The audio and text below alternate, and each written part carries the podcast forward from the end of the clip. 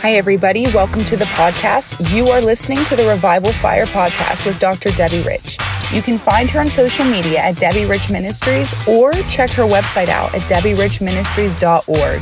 Now, get ready to receive all that God has for you and enjoy the podcast. When we serve El Shaddai and we serve Jehovah Rapha and we serve Jehovah Jireh, and we serve the one who owns the cattle on a thousand hills, and the earth is his and the fullness thereof. There should be no problem at all tapping into everything we need to do in this hour. So, what is the problem? Interesting thought. The heart. The heart. When he has a man or a woman, or a boy or a girl who says, Nothing that I have is mine I am just a steward of your anointing, of your glory, of your love, of your grace, of your power. I am just a steward of it. Lord, you have my heart. You have my heart. Then that person taps into everything available in the kingdom because they can be trusted with anything that is available. And I want us to go for a few moments to John chapter 12. John chapter 12. And I know this is a portion of scripture that some in here have heard more than once. Perhaps many in here have preached it. But how many are ready to go from glory to glory and faith to faith? How many are ready for another revelation that takes us deeper into this moment of time that Pastor's been talking about all week? You and I were born into the kingdom for such a time as this, but He must have our hearts. Then Jesus, six days before the Passover, came to Bethany. How many believe that the Holy Spirit is the revelator of this word, but he's also the writer of this word? And that he wouldn't give us details that are not important. He's telling us this is six days before the Passover. Why? Because Jesus is about to pay the supreme sacrificial price in six days. And these things are very important that are happening just moments before his, his betrayal and his sacrifice. And there are three separate alabaster breakings in the Bible. Many people think they're the same one with the same lady, but if you look at the, at the details, they're all different. And two of them took place in the last week of his life. And how many know that out of three and a half years of ministry, I believe it's something like 27 days are recorded of Jesus' ministry. So, how many would think that the Holy Spirit would put three separate alabaster box breakings in the gospel when he's only pulling out the most important events? For John tells us if everything Jesus did and said were recorded, there wouldn't be enough books to contain it.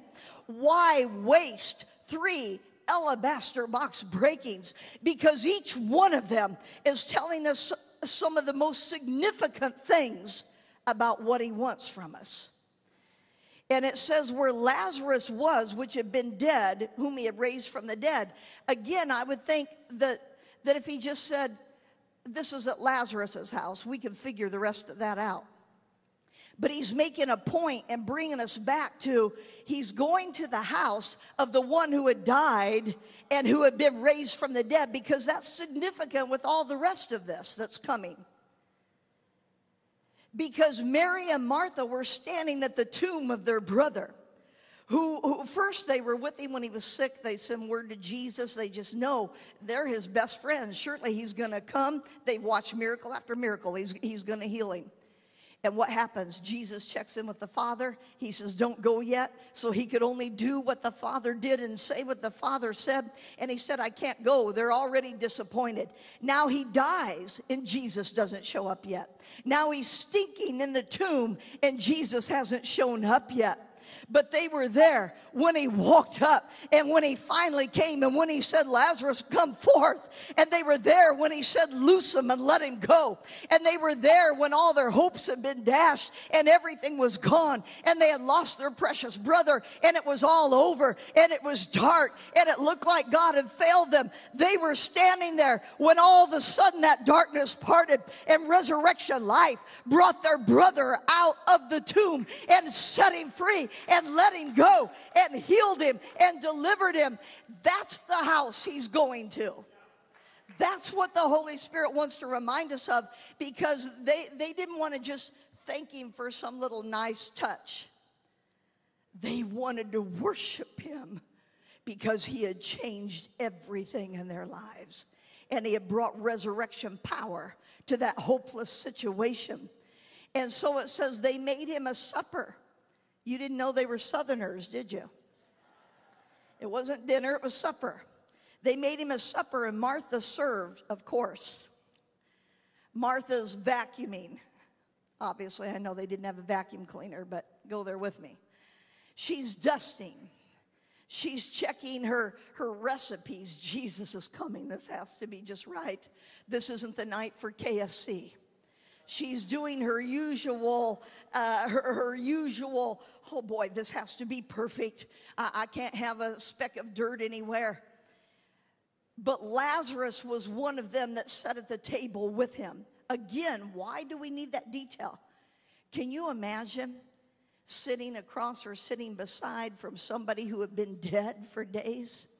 I remember when Brother Daniel, who was raised from the dead under Reinhard Bonnke's ministry, when he was here at the river, and I was here at the same time, and and I remember as we all had some meals together with Pastor, I remember finding it fascinating to sit across from a man and just watch him swallow who had been embalmed and the death certificate had been written out and he, he, was he was already in the mortuary and you're watching him chew and you're watching him swallow that's fascinating.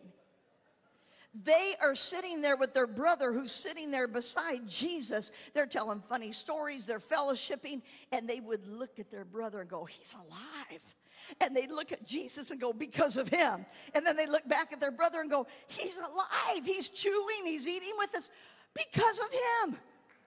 This isn't a night where they're just going to throw something together and say, Let's see, what do I got?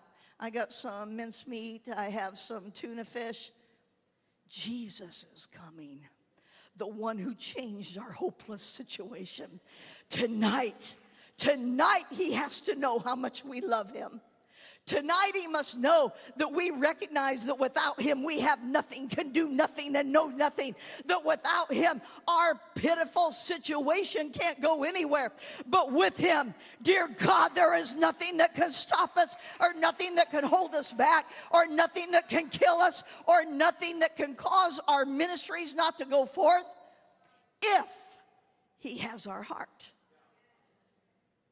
If he has our heart. So Lazarus was chewing and swallowing and laughing at funny stories. And then Mary. And then Mary. Martha's getting the recipe just right for roasted lamb tonight. And maybe, maybe chocolate mousse. Not moose head soup like I had to eat in Alaska in the villages, but chocolate mousse. Jesus is here. It's got to be just right. And Mary said, No, I got to take worship up a little higher than this. The Bible says Mary took a pound of ointment of spikenard, very costly, and anointed the feet of Jesus and wiped his feet with her hair. And the house was filled with the odor of the ointment, or in other versions, the fragrance. Now, I want us to stop there for a moment Martha's doing some awesome things. I'm going to serve Jesus, and, and we need to serve, and, and we have to be doers, and we can't just sit around and, and bask without getting up and doing, and that's awesome. But then there's the person who always says, I need more. I'm still hungry. I'm still thirsty. I'm, I love the Master. I worship the Master, and my worship has to go higher today. It has to go higher than it's ever gone before. We all enjoyed a while ago lifting our hands and being taken away in that place of worship. But it's so interesting to me that, in fact, we sang the chorus this week, and I got a kick out of it because I've used this example for years that that years ago when, when that first when that chorus first became so popular when i think of his goodness and what he's done for me.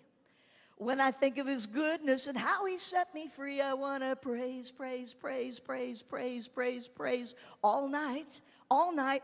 As an evangelist i would go to a church that would add on 10 verses to that. And then the next church had to outdo them and they'd have 20 and it would be, I want to jump, jump, jump. I want to twist, twist, twist. I want to run, run, run. I want to dance, dance, dance. And as the evangelist, I wanted to sing, I want to rest, rest, rest. And, uh, I, I, love all of those verses, and, and we need to remind the church stretch a little bit, wake up a little bit, give him something. Don't just sit there on your blessed assurance. He's the King of Kings and Lord of Lords, and remind yourself. And that's awesome.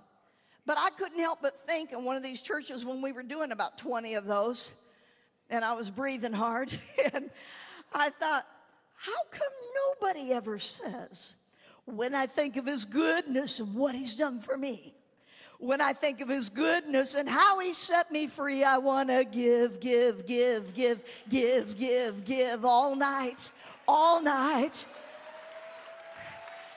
And when I, I just I just sort of asked that question in my heart, I heard the Holy Spirit say, Debbie, that's pretty obvious. It's a lot easier to twist, twist, twist than it is to give, give, give.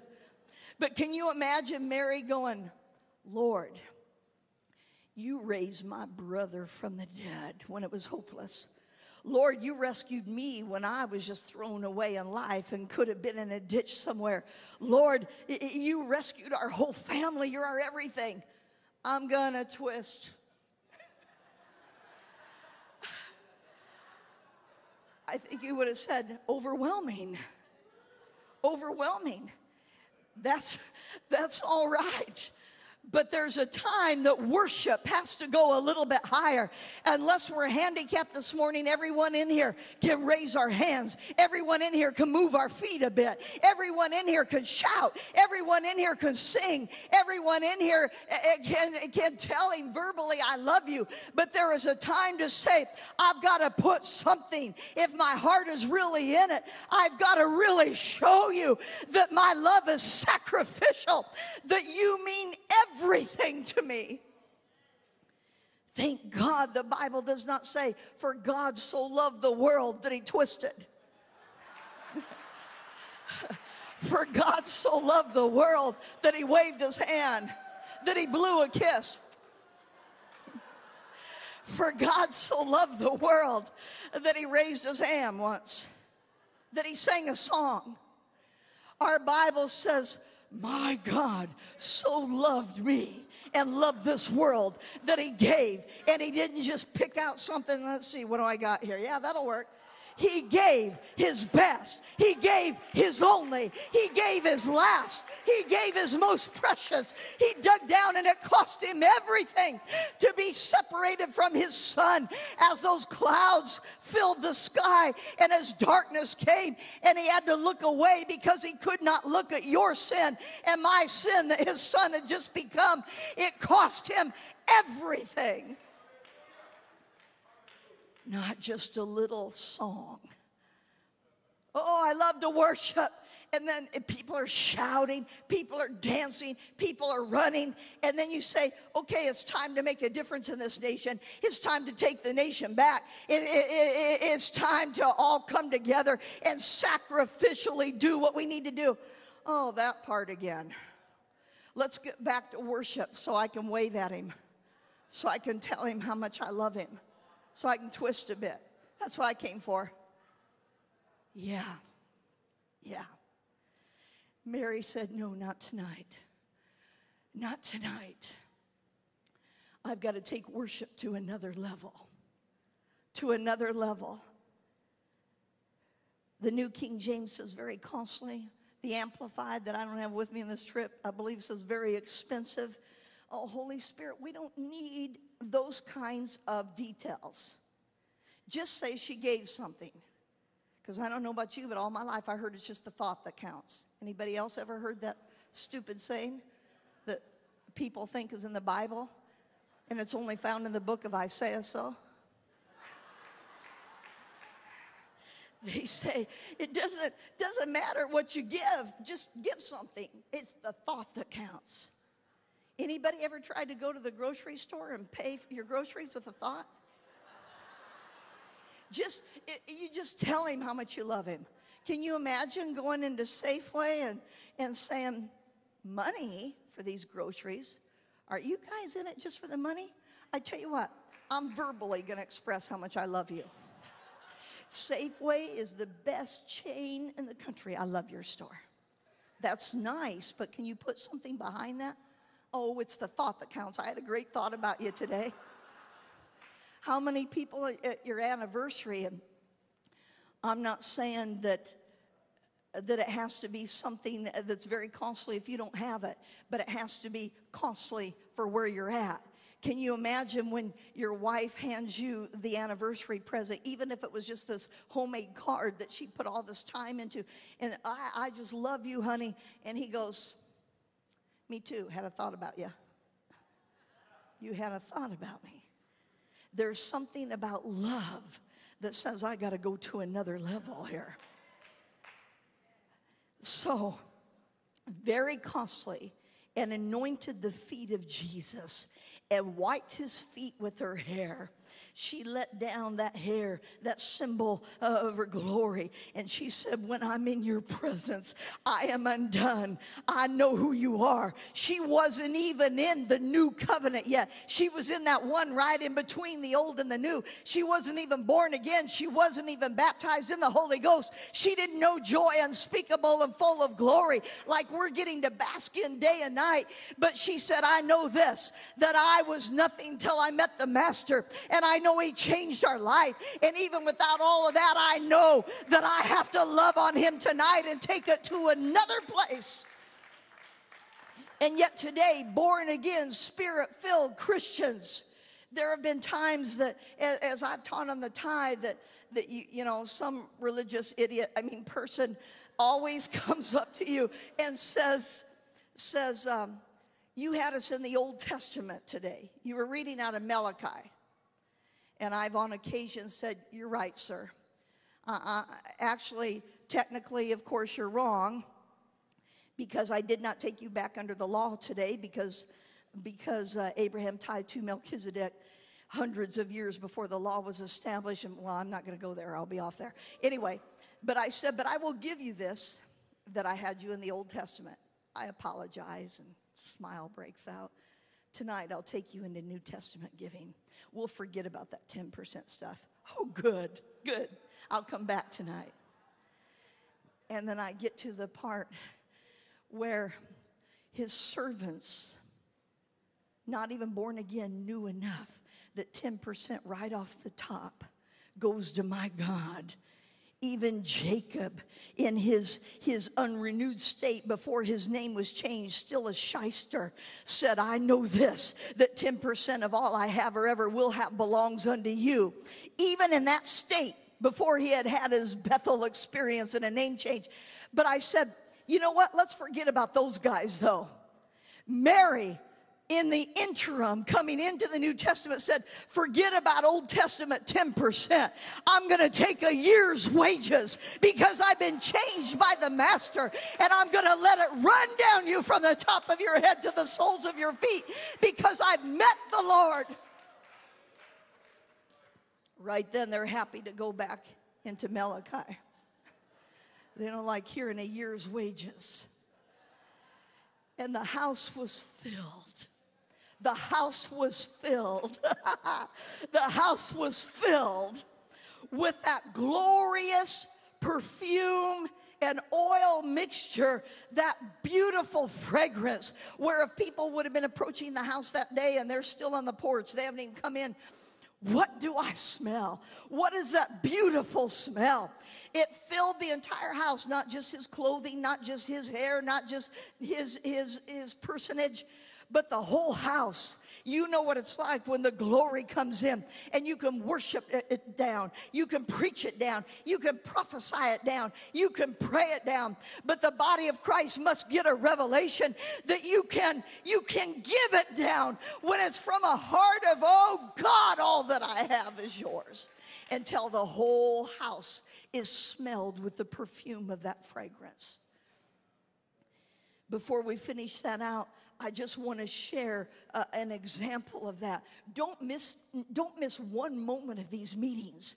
You could miss eternal destiny. You could miss your whole life being changed. In the moment you think, oh, this is the one, I got to get some sleep, I got to catch up on my laundry. And you come and find out, I missed that. There was a camp meeting several years ago. I can no longer tell you which year. They kind of all run together after a while. But Pastor Rodney extended his camp meeting to nine weeks, I believe. And, um, and I had had the privilege of teaching on stewardship several nights in a row. I went back to the restroom before the service, and a lady was in there and she's weeping, and she said, I've just, she grabbed me. I didn't even know her. I'd never seen her before, I didn't think. And she said, I've just got to tell you, I've gotten a hold of this this week. I've never heard teaching like this. She said, My husband and I are so poor. She said, We have one little girl. And she said, We just have a small little apartment and we're called to be missionaries. And she said, But I've got a hold of this. And you know what happened today? She said, First of all, we got a phone call from our relatives saying, Don't go to those meetings, it's a cult. And, and we know you guys don't have anything. We'll give you, listen to this carefully, we'll give you $500 if you don't go to any more of those meetings. And isn't the devil cheap? and and $500 would have meant a lot to them, but she said, not compared to the gold I'm getting in these meetings. The gold of the word, the gold of the anointing, the gold of faith, the gold. No, not on your life. We're not going to stay away. She said, I went to the laundromat she said a lady was weeping and she was very pregnant. I asked her what was wrong, and she said, I don't have anything. I'm about to have my baby. I'm sleeping on a cement floor. And she grabbed her and said, I give you our bed. You don't have to sleep on a cement floor anymore. She called her husband, you know, bring something down, or we got to take this lady home or something to get our bed. And he was furious. And she said he was so mad at her. You gave our bed away? She said, uh, We don't have much of anything else to give, and I'm getting this. And she said, Listen to me, we, we at least have carpet, and I'm not pregnant. And, and he's so furious. And she's telling me this whole long thing. And I said, Well, I said, Lady, that's awesome. And uh, God bless you. And I went to leave the restroom and I've never done this before or since, but I turned around in the restroom and, and I, I I, for a moment, I prophesied to her, but I, I was just saying, uh, anyway, I said, Yes, you got a hold of this. And God's about to give you a breakthrough that will blow your mind and it'll be much sooner than you think. How many know when you're speaking by revelation, your mind doesn't even begin to grasp it yourself? I had no idea what God was about to do. And I left there, went out the service, and of course, Pastor Rodney, nobody else knew what had taken place. And he called me up to, um, to minister that night, and I was ministering on this subject, the alabaster box. And at the end of it, as the glory moved in here, and people are worshiping, and people are bringing their offering up, and pastor got up and he said, "You know, the glory's here. I don't even think I'm gonna, I don't even think I'm gonna preach." And all of our eyes were closed, and we were worshiping God. And all of a sudden, I heard him say, "Lady, you in the back," and of course, we're all used to that. And, uh, but I open my eyes, just a little curious, and I look, and way back there, he goes, You, come up here. And I look and I thought, Oh, it's that lady. Nobody knows about this. With I wonder what's going to happen. He didn't even say, Tell us who you are, you know, as sometimes where somebody might say what they're going through. She didn't say anything. He just said, Feld. She hits the floor. And spontaneously, the river began to throw an offering on her. And I'm standing in my seat going,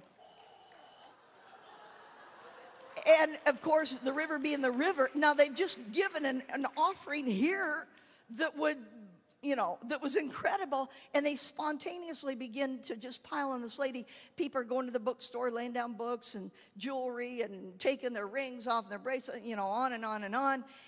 And all of a sudden, a man comes running up, kneels down beside her, and he's just heaving. He's weeping, Oh God, forgive me. And I thought, Ooh, I'm not a rocket scientist, but I, that must be, that must be the irate husband who didn't like his bed being given away. And um, the next thing I know, they're piling finances on him and jewelry and books and all that. And a man comes running out of the audience and he says, I'm a visiting pastor from another city. And he said, God just told me to give you my brand new pickup truck and throws the keys down. And, and of course, the place is going bonkers, but nobody like me, I'm going, much sooner than you think. Yes, much sooner than any of us would have even imagined and I, I don't even think I could move. I'm so riveted. And I never interrupt pastor and you know everybody's caught up in the glory and I couldn't I couldn't take the time to tell him this whole long story and uh, but I at least when I didn't tell him about their bed or all of that we didn't have time we're in the middle of the meeting but I said do you know that that they have relatives offer them to, to give them $500 if they didn't come anymore. And I remember he jumped and he went, Oh, the devil's a cheapskate. Somebody count this and see what they. And, and they came back down. I think they said it was like $4,500, a new pickup truck, Bibles and, and tapes and CDs and DVDs and, and uh, the Word of God. And uh, she could have missed her moment. And of course, it's not about those, that's where people miss it. Okay, if I, I've even had people come up to me, so how much do you give to get the kind of miracles you're always talking about? And, and you just want to go, never mind, never mind. I don't think Mary said, I wonder if I do oil and perfume, if I would get a new dress. I wonder if, if I do half the jar, if I get a blouse she said, The Master is here tonight. And speaking of that fragrance, six days later, he is led away to be bruised for our healing. And as those stripes came across him, boom, for your cancer. Going clear to the spinal column and that flesh hanging like raw hamburger boom, for your high blood pressure. And the stench of that perspiration and that blood and that flesh going in all directions, as we saw in the Passion. Even the Roman soldiers who did that all the time for a living had to be going, oh, there's got to be another way to make a living. This stinks. Raw flesh and blood and, and sweat and, oh, this stinks. Boom! wait a minute. Do you smell something sweet? Do you smell something beautiful? One woman's sacrifice had permeated the layers of his flesh and was helping to sustain him at moments when he's remembering betrayal and Gethsemane. And I've got to become sin. Every child molester, every every murder, I've got to become that. And it's not just going to be put on me. I've got to become that. I'm going to be separated from my father. But oh, somebody loved me. Somebody told me they knew who I was. Somebody told me uh, that, that I meant everything to them. I smell that sweet worship right in the middle of my pain.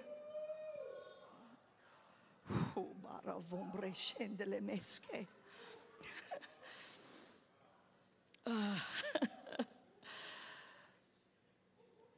you know, many times I like to finish this and get into the religion of Judah and where most of the, Judas, um, where most of the church is at, complaining. Maybe some of you might be thinking now, oh, this lady, come on, we came for pastor and we came for for twisting and no we, we came for just the joy or we came to roll or run oh i love every moment of all of that all of that.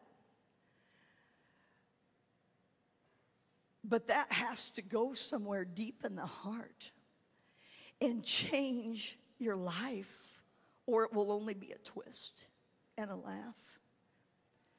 Alabaster is a substance that is mined in Egypt deep out of the ground. They have to twist it and pull it, twist it and pull it, twist it and pull it to bring it to the surface. And that, that precious year's wages that the Holy Spirit reminds us of. We don't know where she got it. We don't know if she worked a year for it. We don't know if it was her inheritance. We don't know if she said, Hey, I'm alone. I'm going to need this someday for my retirement. We don't know what it was for and how she got it. But when she met the master, she said, I lay it down at his feet. He's going to know that I love him tonight. And it only took one moment to break that seal of that alabaster box, but we're still smelling it in the church over 2,000 years later. And the Holy Spirit made sure it was recorded three different ladies in three different situations because He loves love and He loves worship and He loves sacrifice and He loves knowing He has our hearts the Holy Spirit wants to twist in every one of these meetings and pull up and twist and pull up and squeeze and pull up and squeeze and pull up. No wonder people are on fire and screaming and rolling. He is twisting and pulling up and he's going where the knife of man cannot go and he's going where no psychiatrist can go, where no psychologist can go, where no life coach can go, where no self help program can go, where no AA meeting can go. And he's going where only he can go and taking somebody that everybody said it's over. They're gone. They're dead. There's no way they can do anything or come back. But that same Holy Spirit says, if they will yield to me, you watch what I will do. If they will give me their heart and let me keep twisting and pulling and twisting and pulling until we say, It's done. Have me. Have me. Have me. She could have said, Lord, you know I love you.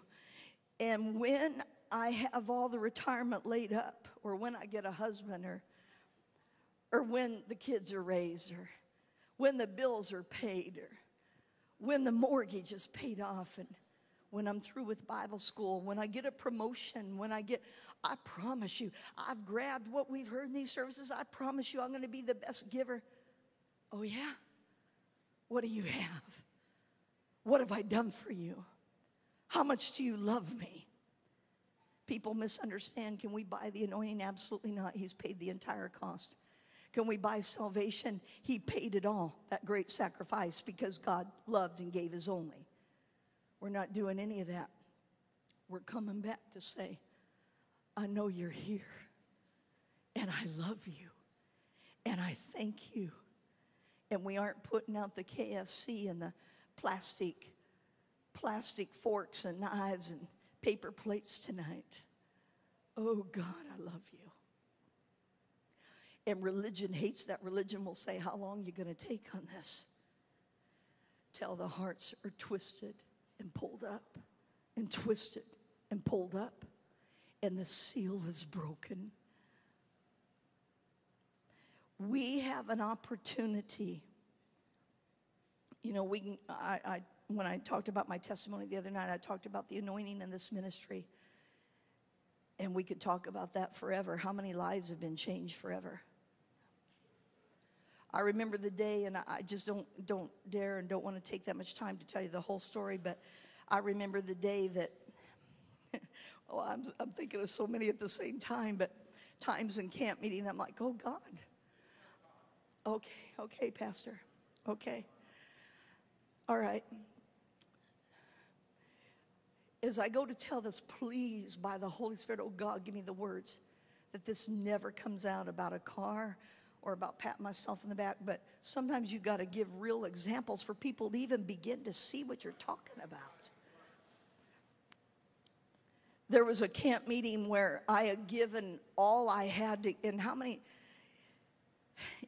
I didn't finish the other night when I said, when I caught the key in that meeting in Anchorage, you know, I saw pastors writing out $5,000 checks, $1,000 checks, and and here I was pastoring a little church in Alaska, and I was so embarrassed. I had I had two quarters, and we needed milk in our house. And every night I was believing for enough gas to get into those meetings over those icy roads. And my husband walked out the door with the worship leader. 50 cents. It's not even going to buy him a cup of coffee. Plus, it's going to plunk in there when I put it in. plunk, plunk. Oh, there's a pastor.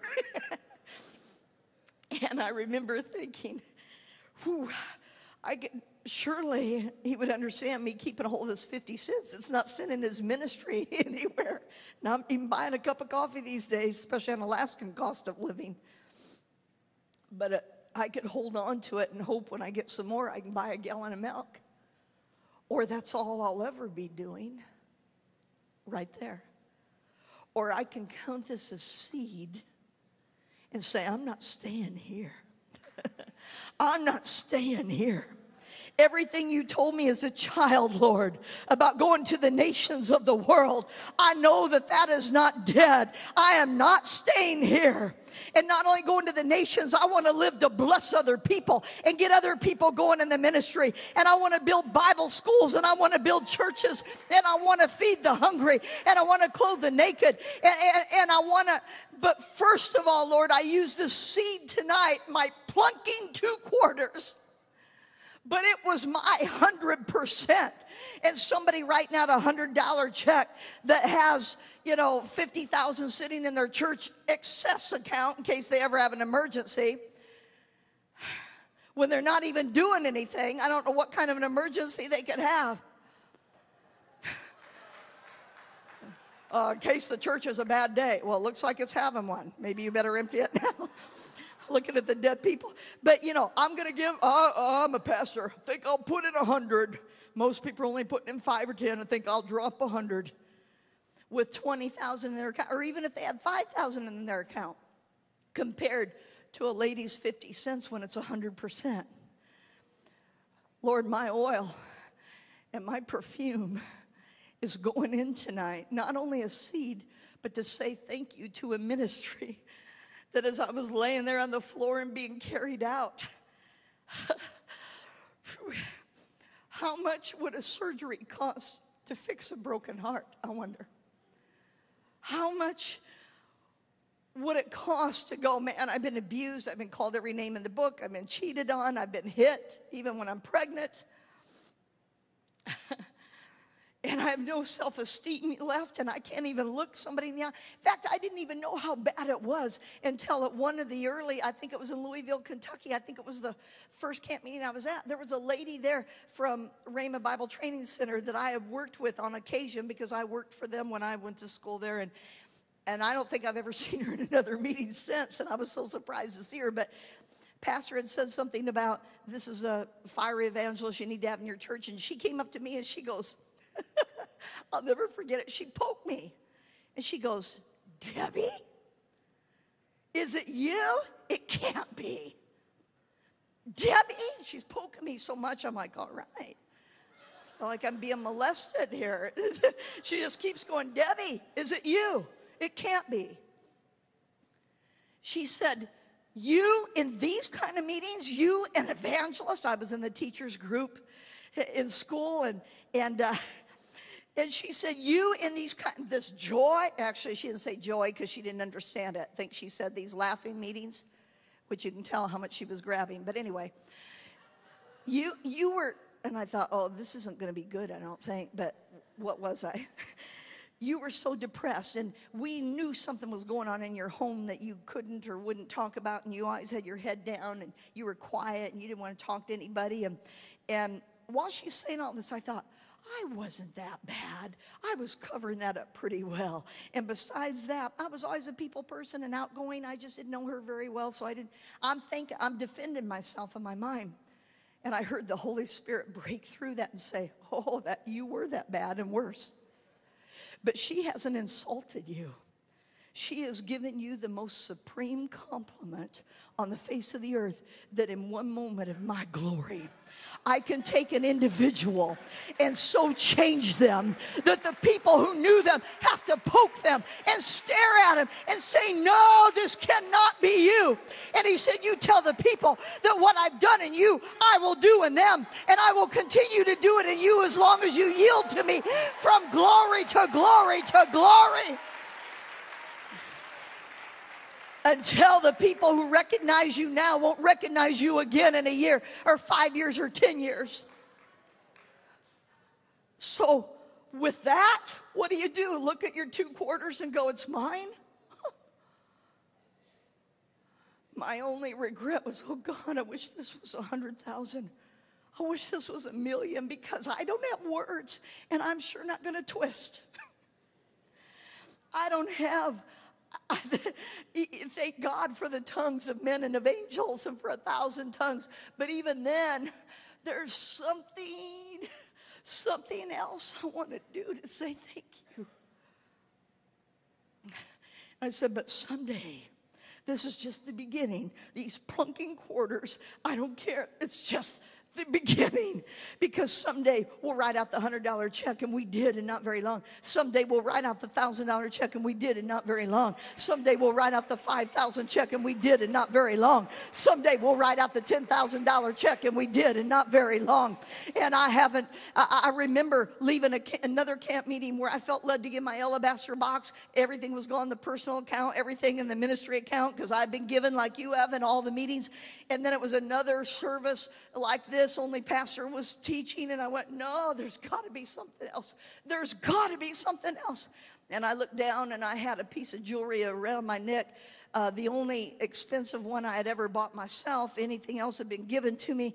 And I was still paying on it, but I thought, man, and it had sentimental value because it was a whale's head with the gold from Alaska. And anyway, and uh, and a black pearl in it. And I thought, wait a minute, everything's gone.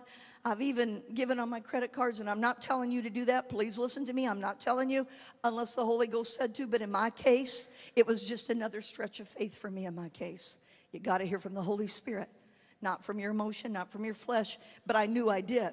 And so even when I couldn't do that any longer, I looked at that necklace and went, okay, God, I say thank you again, and I got to go to another level. Do you know a pastor called me that day where I was supposed to be going after camp meeting in Alaska, Sitka, Alaska. He's now the, the uh, uh, superintendent of the Assemblies of God of Alaska, which I prophesied he'd become, and he laughed at me because he was in a little country church in Nome when, when that all began. And, but he was now in Sitka, a bigger church, and he said, Debbie, I can't have you come. And I said, Why? And he said, Even though this is a much bigger church, they don't give like Nome did. And I know you, you pay your own expenses everywhere you go. You won't even get your plane ticket back. And I knew that was only part of it. And I said, When have I ever asked you? to guarantee anything. When have I ever asked you for a certain amount? You know me, I trust God. Just let me teach and believe God. That's all I ask oh, I don't know. And, and I know you're at Pastor Rodney's camp meeting. And if I know you, you've probably given everything. And I said, what does that have to do with anything? That means I got a big harvest coming. Well, I don't know. All right, but maybe instead of a week, maybe we should only go half a week. I thought, oh, good grief. First Sunday morning, first Sunday morning, the entire church answered the altar call of 150 people. And the pastor went, oh, do they understand what you're saying? And I gave it, and they did, and they all came. He goes, Yeah, let's keep going all week. And we ended up going two weeks. And not only did we have a great miracle offering, but listen to this, people. I, I wanted to receive a second offering for Good News New York, you know, and I did, and we had a good offering come in for that. And then the pastor said, We have some people here jewel- that have a jewelry store, and they want you to come down to their store and bless them and bless the store that it will prosper. I said, Sure, I'll be happy to do that. And I got delayed by some other people wanting to talk to me. So by the time I got there, the owners of that store were gone. But I thought I can still walk around, I can still just bless the store. And, and Lord, we believe that this is going to be used for your kingdom. And you know, when I finish, you're just walking by the counter, and I couldn't help but notice a particular ring. I'm not even going to describe it, I've never seen anything like it. and so unique that I just looked for a second and I saw the price tag and thought, just keep walking and praying and blessing and and, uh, and, and never never gave it never gave it another thought. never gave it another thought. And and then I got a call. This couple wants to meet you for lunch. Would you meet them for lunch before you go to the airport? Sure. I get there. They said, uh, We have a little token of our appreciation. Our lives are changed forever. And I saw the little box, and again, being a rocket scientist and knowing they own a jewelry store, I thought, hmm, chances are I'm getting some jewelry. And opened the lid, and I think I went, it was that ring I had just looked at, and they weren't in there. And they were down at the restaurant waiting. And I said, I started to cry, and I said, Did you know how do you have camera? And they just smiled, never said anything. But this is what I want to get to, which, by the way, a month later, the Lord had me sow that. but, but, but, but I had it for a couple of days. It was pretty. And, uh, but here's what I heard. Here's, here's what I heard the Holy Spirit say. I'll never forget this while I'm eating lunch. Steak, by the way, Pastor. yes. and uh, while I'm eating lunch, I heard him say, When you took off that necklace, I never heard you say, I'm sowing for jewelry. I never heard you say, I'm sowing. Isn't it about time I'm blessed back? Isn't it? I heard you say, souls, the kingdom, thank you. Thank you for a life that should be in a mental ward that's seen souls run into the kingdom all over the world. uh, this is just a stupid little necklace, but God, it's about all that's that's pricey that's left. And I'm sure not gonna, if David knew enough in the Old Testament to say, Are you kidding me? You think I would sacrifice something free that didn't cost me unto my God who gave us everything? You think I'm just gonna throw it's gotta be, it's gotta be dug and twisted and pulled up. And he said, But because you did that, and because I know I can trust you, and because I know you will never hold on to anything for yourself, I not only have blessed the ministry back with a tremendous offering and, and for Pastor Rodney for, for New York, and but I, I want you to know that I can let you have a couple of things along the way as long as you know they belong to me too. And that, that it's just a way I'm kissing you back and saying, I know your heart and I have your heart. Now, one last one. It's the one that I really started to tell when I got here. These things from glory to glory to glory. I've been on the road three and a half months and was tired. Two meetings a day. I always did every week, too. We all followed along behind Pastor until we couldn't quite keep up in the end. And, uh, and uh, so I'm always flying on Saturday, many times across the international date line. And and exhausted, and you haven't even laid down on a Friday night. And anyway, my uh, we had flown him from from actually Washington State. I now live there, but I didn't back then. I was living here in Tampa. But I had done some meetings out there, and a lot of things had happened with the weather and plane delays and mechanical problems. And I'd been up all night, had not slept at all, actually for two nights in a row. And some of these things, Pastor doesn't even know till now, but on the way home, I said to LaShawn, who was my assistant at the time after Katie, and I said to LaShawn, We've got to get back for Sunday morning service. I've got to get refilled again. I don't care if we don't sleep one more night. I, am not even going to unpack. We're going straight to the meeting. I've got to have more. We've been out. Anybody who gives out should have enough sense to know I can only give out what I have. And I got to stand there in that line time after time and say, Me, Lord, more. And so we came, and I, I whispered to her, Oh, surely he won't call on me to do anything. I don't even know what planet I'm on. And I was sitting down there wishing I had toothpicks for my eyes. And he said, Debbie, why don't you come up and testify? And I thought, Oh, where am I? What I? And afterwards, he said, You want a fellowship upstairs? Sure, I'd be honored to. And I'm thinking, Okay, I'll just make it through lunch and I'm going to go home and go to sleep. And he said, How would you like to come with me and the team today to a hungry pastor's meeting? Except they weren't that hungry till we got done. Then they finally got hungry. But, but they, they called it Hungry Pastors Meeting in, in Tennessee. And, and I said, I don't know what time do we go. Meet me back at the airport here in a couple of hours. And I went, oh, I haven't even unpacked. And I said, I haven't unpacked. Well, what does it take? Throw it out, throw something else in. Okay. and I'm, I'm like, oh, this is such an honor if I can just figure out what planet I'm on.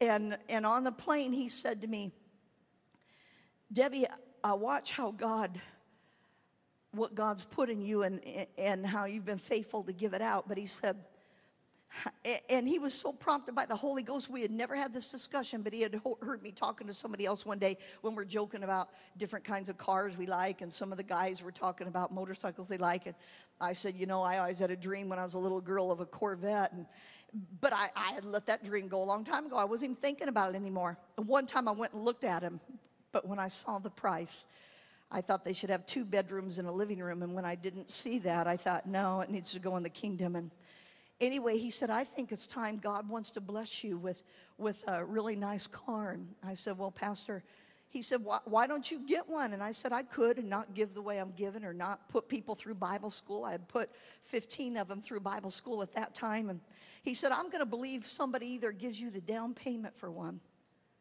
or gives you a car or something. It's just time, Debbie. And he grabbed my hand and prayed that way. And I thought, well, that's kind of unusual. I've never seen him do that before, but yes, amen. We go into the meeting. I finish ministering and he's getting up to minister. And I notice some guy has taken my seat from Australia. That figures, huh? and uh, he's actually a man I had helped him do his camp meeting once, and I hadn't seen him in several years. And Yes, they are. And he came and he sat down and he said, Debbie, I don't know what this is about, but God just laid it on my heart to give you my Mercedes. And he said, There's some car you've been believing for. It's for you personally, not your ministry. And I went, This is an hour after Pastor prayed that on the, on the plane. An hour. And I went, Oh, I got a story to tell you later, but I can't now. Pastor's preaching. And then I got a call from him when I went back to my room. He said, Another pastor wants to buy it from me. He heard about it and he said, He'll send you the check. And I tithed off of, and anyway, it wasn't going to be the amount of, of what I was looking for, but what a down payment it was. And I began to look in the internet. I said, God, I'm believing you for a low mileage one, not brand new, but low mileage. And and it was a Corvette, and I, I, had to have red, and I saw yellow, I saw blue, I saw silver, and I went, maybe. And I heard the Holy Spirit say, If I've done this when you never even asked for it, don't you think I can give you red? Look again. I looked, and in Sanford, just real close to us here, there was a, a convertible, everything I wanted with only 6,000 miles on it at an incredible price, and with that down payment. It, anyway, I had to, I couldn't even get home uh, by the time it was delivered to my house, I'm back out on the road again. I called him and tried to get him to drive it, and he didn't want to. And I said, No, be part of my first fruits. And finally, one night, he said, All right, the wind's blowing through my hair. This thing can go pretty fast. And I said, Thank you for driving it. It just means a lot to me because I wouldn't even have had it. And so then I'm finally back home again. I think I got to drive it a couple, few weeks, couple weeks back out on the road. I maybe had it total, I don't know uh, maybe got to drive it three or four weeks worth. And in a meeting like this, believing for, believing for great awakenings, the Holy Spirit spoke to me and said, Pastor was teaching on stewardship out of First Chronicles 29. He said, David, God wouldn't let David build the house but he didn't say you can't pay for it. And the Bible says, out of his private treasure, he gave unto the Lord. And Pastor says, Does he have your heart? And I said, Yeah, Holy Spirit, you know you have my heart. And he said, Do I have your heart? And I was getting kind of offended by now. Of course you have my heart. Do I have your heart? Yes, Lord. And then the next thing I heard was, Would you give me your new car that you haven't got to drive very much and that you'll still be paying on for six years? Uh, you want my new car? My only car. Lord, if you want it, I'll give it. But I made sure, and listen to this carefully, that I wasn't doing something just out of emotion. I knew He had spoken to me, but I took a week to play that song. I went and bought it, that CD, and had it playing with that top down, the alabaster box. You weren't there the night He touched me. You weren't there the night he wrapped his loving arms around me. And you don't know the cost of the oil in my alabaster box. And after I was done playing that for a week, I, I drove out to pastors. I had a friend of mine drive behind me so I'd have a way home. They had company. I had to wait for the company to leave. And I said, It's time for another level. And I took a painting out of the trunk of the vet that was my second most precious thing at Kinkade and gave it to him for their new home. And he said, No, we got so much. We don't need your paint. I said, It's not about need. Aren't you the one who always preaches that? It's about what I must do. All right. And I said, But really, that was just a distraction. Here's what I really came to give you. And I gave him the keys. And as you know how quick Pastor is, but I think that's the only moment I've seen him look a little confused. He goes, That's your keys. Yes. I've got to break open another alabaster box tonight. And he said, No, Debbie, we're not going to take your car. I've got cars I can't drive. I'm busy. I'm, I'm not even home to. I said, I know that. I know you don't need a stupid Corvette. but I need to give it. And I said, You gave me a key to breakthrough up in Alaska when I had a total car, no way to go down the street, and I was called to go to the world. But you gave me the key to breakthrough. And now I've made duplicates of that key, and I will pass them out to anyone in the spirit realm that will take them. But I need to go to another level for the nations, for our country. Finally, I'm weeping, and he says, All right, I'll take your car. And I thought, There. And then he goes, But I don't have time to drive it. He said, um, I just feel led to give it to someone else. And we all have flesh. I remember thinking for a moment, I wonder who this lucky person is. I, pr- I probably know him, and I'm going to see him in my car. And uh, then I heard him say, She's a wonderful woman of God. And I'm like, She, I'm going down the. She, no, no, no, no, that is not the deal. And he started laughing. He said, I take the car, it's my car but I'm sending it back home with you to drive. I'll take it out sometimes, maybe when I'm home on a weekend. But you just put it in your garage. I don't have time for it, or I don't have a place for it. And, and on the way home, I was crying. He doesn't know how I was crying, going, God, that's not the way it was supposed to be. I had to break open my alabaster box tonight, and I'm driving it home. That's not the way. I spent a week praying and singing that song, and I'm driving the stupid thing back home. Not too many people are bawling because they're driving a Corvette home with the top down, but I was. And, and the Holy Spirit said, Oh, you broke it. I watched it. Hell watched it. The angels watched it. Your pastor watched it. Doesn't matter if you're putting it in a garage, you broke it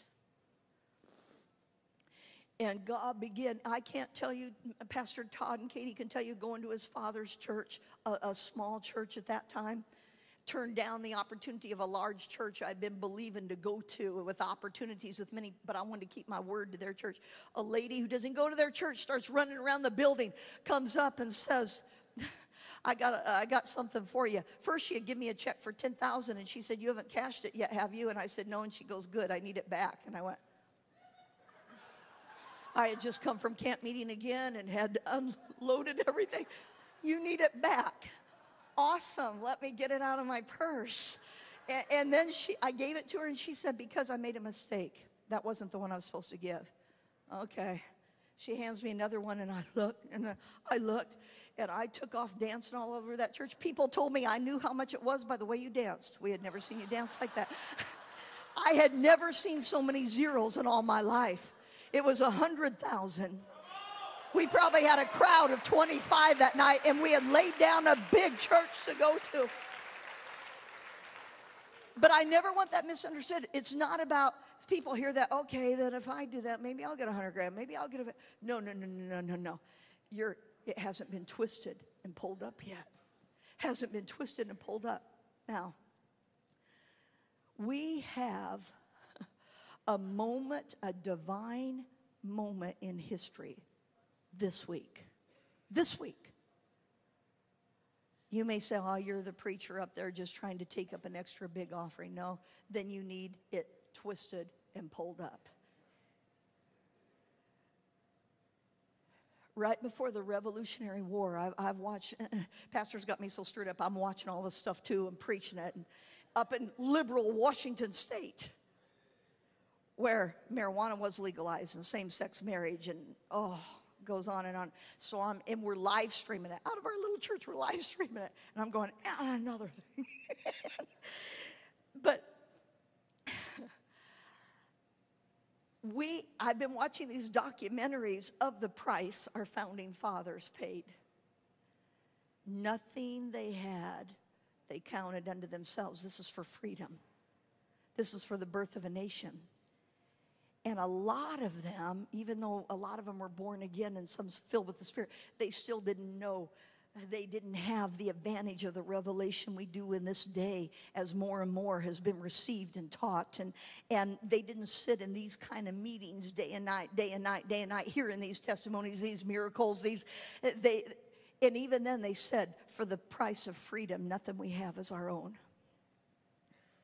We the body of Christ and when I say the body of Christ you know how many people call themselves the body of Christ that aren't or even barely born again and to slide in by the skin of their teeth, maybe, but don't ever want to do anything, don't want to win souls, don't want to, it goes on and on. So, the true body of Christ, I have no idea what that percentage would be, or that hasn't bought into the greasy grace message. Well, anyway, the true body of Christ, I wonder how many are out there I really think a big percentage are in here yet this morning. We have given, I know you have, all week, day and night, day and night, day and night. But this morning, here's what I call you to. What if we knew, what if we knew that today was all we had to do one last offering? For the great awakening to save our nation. What if we knew this was it? Do you think anybody will get to heaven and say, Oh, I gave too much in that last offering? No, the only thing we're going to say is, Why didn't I listen to you and obey and let you know how much I loved you? Do you realize that as that oil and perfume ran down Jesus, and Mary knelt down and let her hair down. That oil and perfume went through her hair. Went, she's wiping his feet. It's running down her arms. It's underneath her fingernails. And now she begins to smell just like Jesus. She begins to shine her skin because it's running all over her too. And if people weren't looking, they wouldn't even know which one was Jesus and which one was Mary because they have the same fragrance all over them, the same anointing that she was pouring out and worshiping him with with was running back down her so that somebody would have to say, Who are you? It can't be you. But these kind of things don't just drop off the tree like ripe cherries. He has to have a heart that can be trusted and that always comes back to say thank you. She didn't wait till everything was paid. She said, I don't know about next year. I don't know about retirement. But I know I have him tonight and I have an opportunity to love on him tonight. And he's going to know it. And when he stood there at the whipping post, oh, yeah, somebody did. Somebody did. Somebody did. And now the rest of them went to do the religious thing like the rest of the church tries to do later. Oh, we should do something too. I have a little oil, I have a little perfume. Let's do, let's, let's anoint him. Let's go anoint him you know, the missionary Sunday. Let's all break open our coin jars once a month on the first Sunday. We'll do it on the Sunday we're supposed to. Okay, he's dead. That's what we're expected to do. Let's go anoint him. Too late. He's risen. You had an opportunity to anoint him, to love on him, to worship him, to thank him, but it's too late now. You're standing at the tomb going, ah, oh, my religious thing didn't work. But I wonder what Mary's eternal reward is for the breaking of that box. I know that you may be here today unprepared to do what you want to do. That's why I took a week to pray, to seek the Lord, and take the keys out a week later. Do you think that she didn't have to put preparation in, in getting that oil and perfume together and letting it run down Jesus? If you don't have what you want to thank Him with this morning, there is tonight. There is tomorrow and tomorrow night yet for those who will still be here. There is going home to your church and getting it together and sending it in.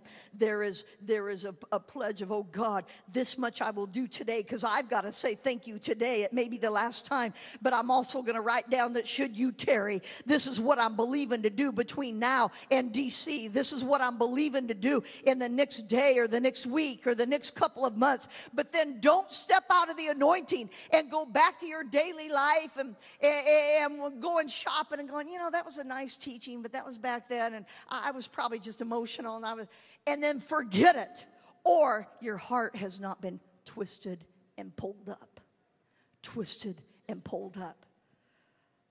I will close this this session with this. Has he changed you? Has he given his blood for you? Has it washed you? Has it set you clean?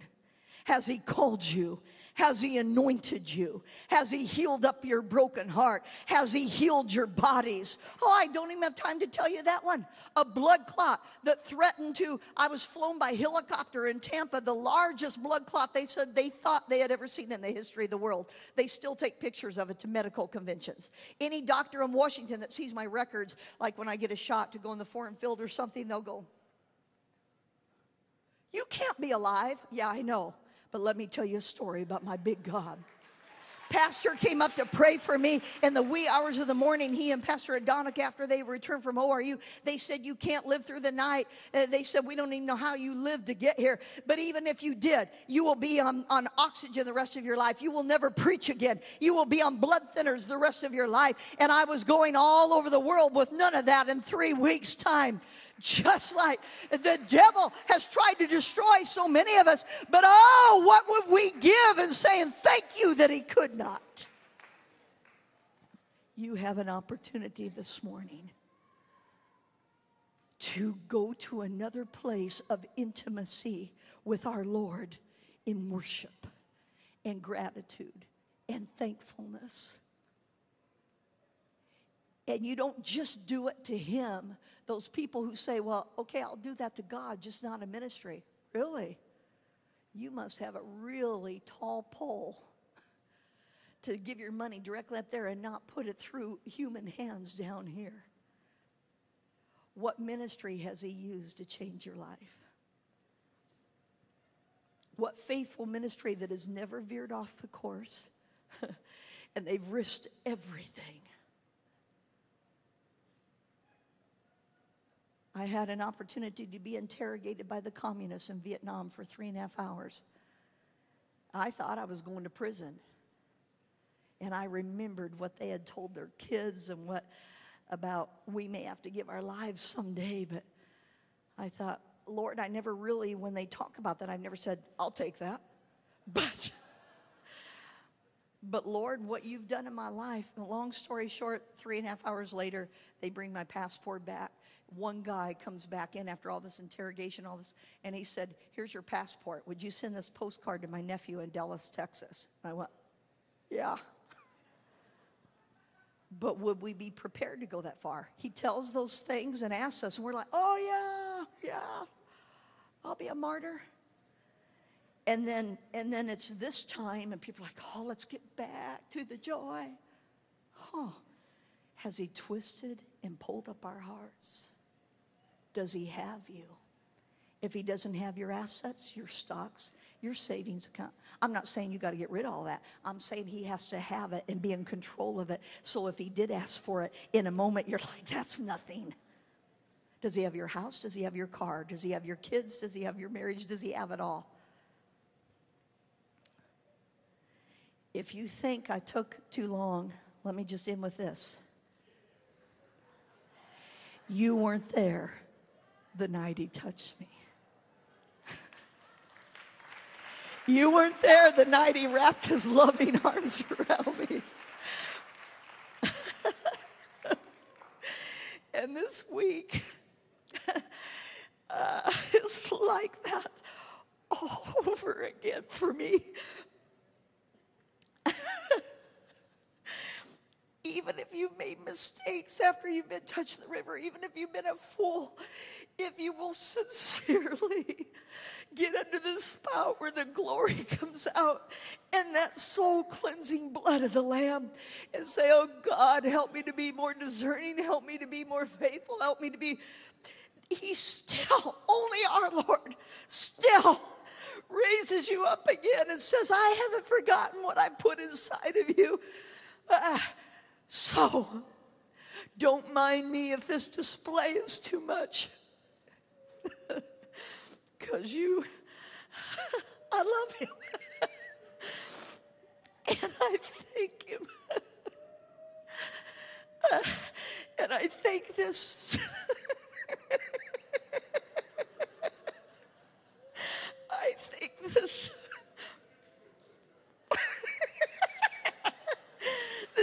Ministry.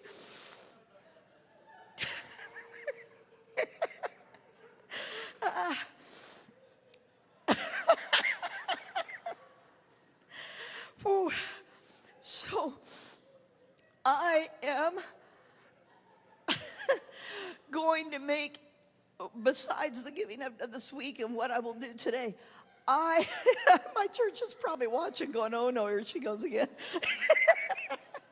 I am going to believe for something so out of our ballpark for what the things we're believing for right now because that's what it's about. You don't take out of your extra. God didn't have three, four, ten sons. Okay, I can afford one. My only, my best if I really love. So, how many are going to join me and do something you have never done before to take back this nation? To take back this nation. How many true patriots do we have here? To take back this nation, what would we pay to say, God save the United States of America? God save our nation so that we can continue to get the gospel out to the four corners of the earth you have an opportunity to do more than twist and raise your hand and say amen. And I'm going to ask you to listen to the Holy Spirit and do that today, tonight, tomorrow, tomorrow night, and whatever you can do in the next few weeks. But do not forget this moment as God is talking to your heart in Jesus' name. Lord, I pray right now for the same Holy Spirit that has been so gracious to us in so many ways to speak to every heart here that no, no one makes a decision out of what is handy, what is easy, what I think I can do without without really being stretched or having that gift of faith fall on me. But oh God, we believe for a supernatural gift of faith, the same one that rests upon these pastors. Lord, because we're on their property, we believe that that kind of faith floods the hearts of your people, permeates the hearts of your people. And Lord, that you dig out of the depths of our heart tonight until we surrender all. Until we say, like Abraham, lifting that knife to his son, Oh God, if this is what you require. And then his eyes looked and he saw the Son of God hanging on Calvary just a stone's throw away from Mount Moriah and said, Ah, the Lamb himself, Jehovah Jireh, my provider. And as he went into covenant with you, you gave your best, knowing that Abraham would give his best. And we are Abraham's seed today, and we're still in that covenant that you gave to us, we give to you and we surrender to you. Use us, O oh Lord. Use us, O oh Lord, in the harvest. In Jesus' name I pray. Amen.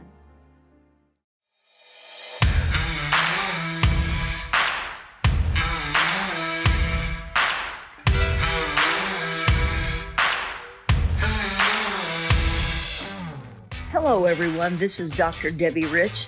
I trust that you enjoyed this podcast and that it is a life changing experience for you. And there are more great podcasts to come. And hopefully, you will join us for each and every one. God bless.